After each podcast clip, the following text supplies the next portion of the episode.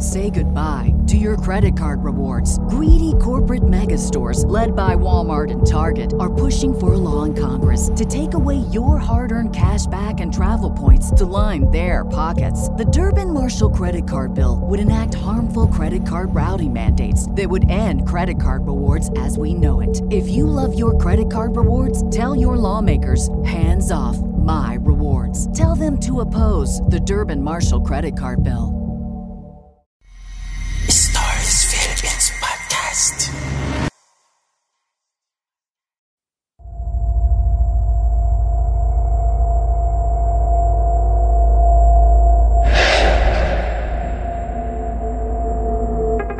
The Hooded Figure Mahiwaga ang pagkamatay ni Jennifer. Si Jennifer ay ang anak ng kumari kong si Hilda. Sa Amerika kami noon naninirahan. Single parent si Hilda. Pareho kaming nurse. Isang Amerikanong doktor ang nakabuntis kay Hilda. May asawa ang doktor at ibang pamilya. Kaya hindi nito napanagutan si Hilda. Hindi mahirap kay Hilda na buhayin at itaguyod ang kanyang anak financially dahil malaki ang kinikita namin sa pagtatrabaho sa ospital. Ang naging napakahirap para kay Hilda ay ang palakihing normal si Jennifer, lalo na nang maging teenager ito. Bagamat matagal na kaming naninirahan sa Amerika, hindi pa rin namin magawang yakapin ang kultura ng mga kano. Lalo na ang mga weird na pinag-aagawa ng mga kabataan. Ang mapusok na paghahangad sa sex at drugs. At ang pagpaparty na kung minsan ay may nagaganap na kung ano-ano. Nakita ko kung papaano nag-struggle si Hilda na palakihing maayos ang anak. To the point na kahit sariling love life ay tinalikuran na nito alang-alang sa anak. At ako, dahil inaanak ko si Jennifer, ay katuwang din ni Hilda sa pagtataguyod ng maayos sa bata. But nothing prepared us for the worst. Nagsimula ito noong mapabarkada si Jenny sa isang grupo sa kanilang eskwelahan na kung tawagin ay Nightcrawlers. Sikat ang grupo sa eskwelahan niya dahil sa kawirduhan. Mga nakaitim ang mga ito may piercing sa iba't ibang bahagi ng katawan. May mga nakatato pa nga eh. Ang higit na nakakapangilabot ay nagpapalagay ng acrylic fangs ang grupong ito para magmukhang vampira.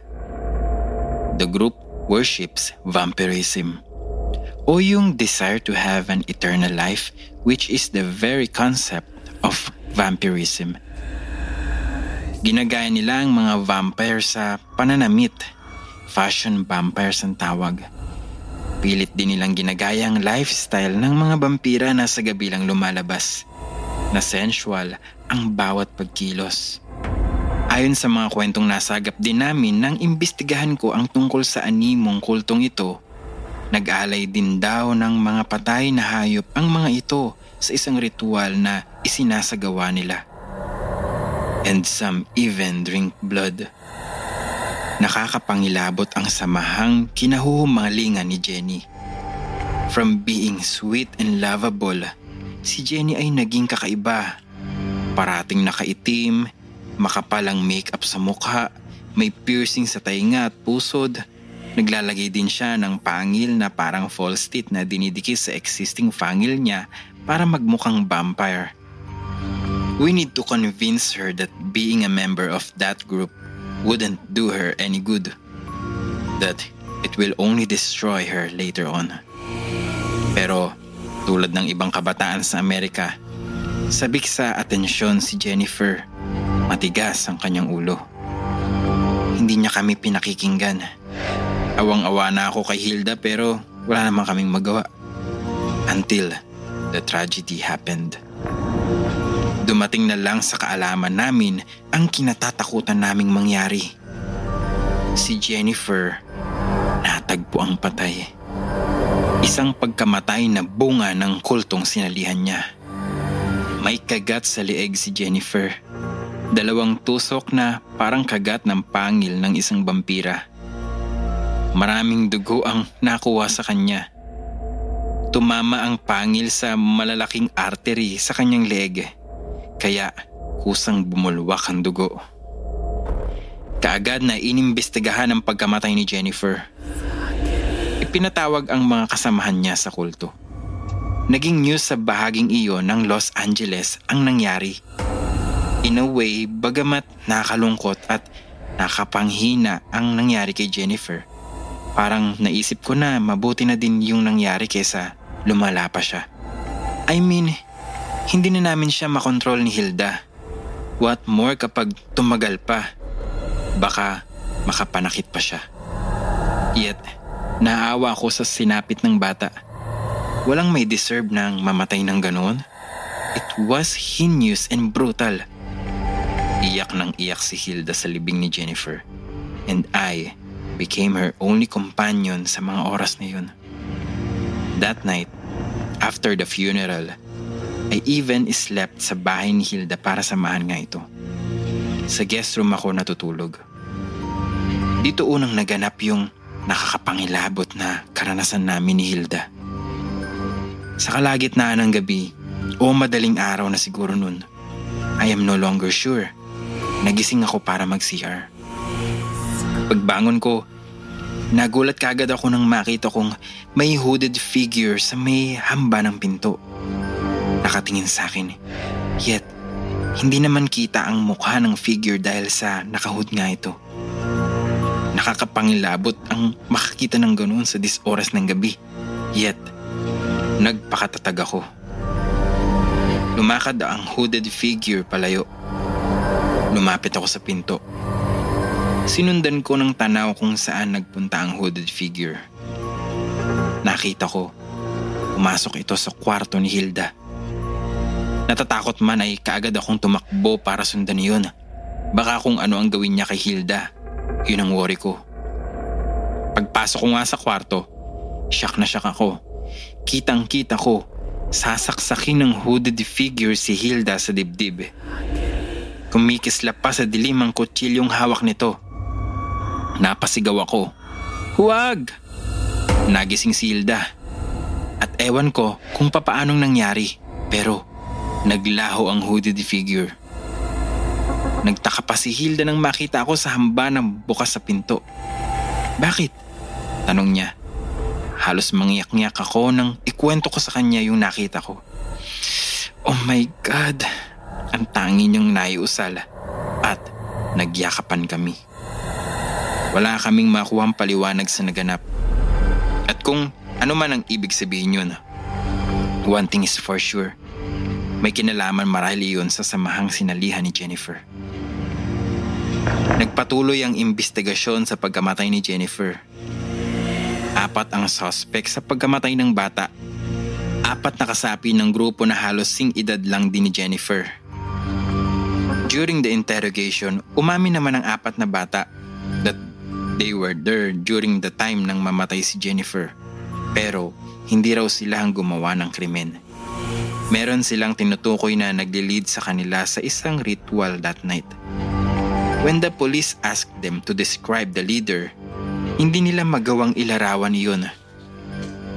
Dahil ang leader na iyon daw, ayon sa kanila, ay nakahood na kulay itim. That's when it struck me.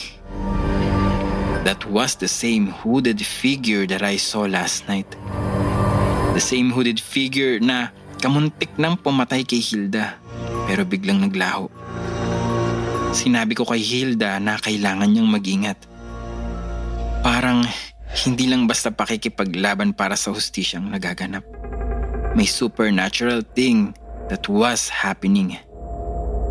Kumilos ang mga pulis para hanapin at tukuyin ang hooded figure na ito na leader di umano ng grupo.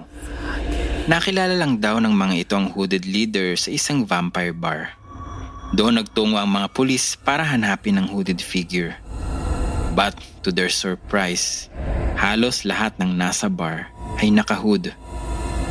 The hood was part of the ritual pagpasok sa bar. Dapat lahat nakahood.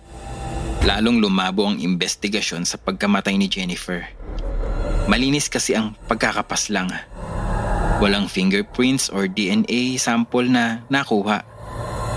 Napag-alaman ang sugat na tinamo ni Jennifer sa leeg ay hindi talaga kagat ng pangil kundi puncture ng isang matalim na instrumento or ice pick. Naparosahan ng mga teenager na kasama ni Jennifer na gumawa ng ritual. Juvenile detention ang kinabagsakan ng mga ito, ngunit maikling panahon lang.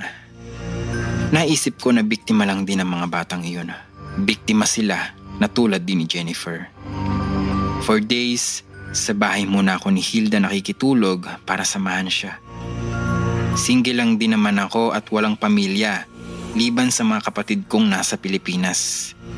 Madali namang natanggap ni Hilda ang pagkawala ng anak. Ngunit isang gabi, dinalaw siya ng masamang panaginip. Sa kanyang panaginip, nagkita raw sila ni Jennifer. Buhay na buhay si Jennifer at nakangiti pa sa kanya. Laking tuwa niyang napayakap siya agad sa anak. Ngunit, bigla siyang kinagat nito sa leeg. Ang sabi ni Hilda sa akin, Dito ka na lang matulog sa tabi ko. Para pag nanaginip ulit ako ng masama, magigising mo kagad ako. Sige, huwag ka nang matakot. Andito lang ako.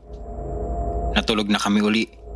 Pero, nanaginip na naman si Hilda. Kaagad ko siyang ginising eh. Ano na naman? Ang tanong ko. Pero hindi nagsalita si Hilda. Animoy, napako ang mga mata niya sa bintana. Gumuhit ang matinding takot sa kanyang mukha. Nagtaka ako kung ano yung nakita niya sa bintana. So I decided na sundan din ang tingin yung pinagmamasdan niya sa bintana. And to my horror, nakita ko ang hooded figure nakalutang sa labas ng bintana. Animo, nakatingin sa amin. Napasigaw kami sa takot. Lumutang palayo ang hooded figure. Hindi na nalutas ang kaso ni Jennifer. Dinaanan lang namin ni Hilda sa dasal. Ipinagpas sa Diyos na lang ang lahat. Ipinagdasal namin na kung sino man o anuman ang hooded figure na iyon Huwag na sana itong makapanakit pa ng ibang kabataan. Kung may sa demonyo man ang hooded figure na yun, ipinananalangin namin na Diyos na mismo ang sumupil sa halimaw na yun. Hilda decided to go back to the Philippines para magbakasyon ng ilang buwan para rin makalimot sa nangyaring trahedya sa anak. Nanatili ako sa Amerika Nanatili rin ako sa pagdarasal para sa katahimikan ng kaluluwa ni Jenny at para sa pagpapaalis ng espiritu ng hooded figure na yun.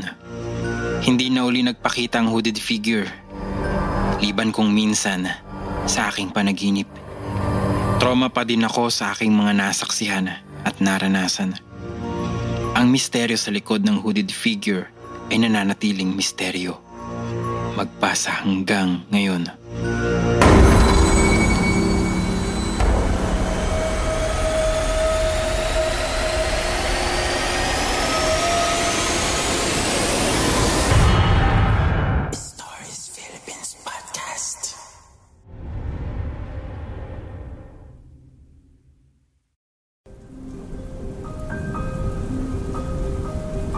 Kung kayo ay may mga istoryang nais ibahagi, mangyari lamang na sumulat sa aming Facebook page na Stories Philippines Podcast o di kaya ay mag-email sa storiesphpodcast at gmail.com Matatagpuan ang mga link na iyon sa ating description.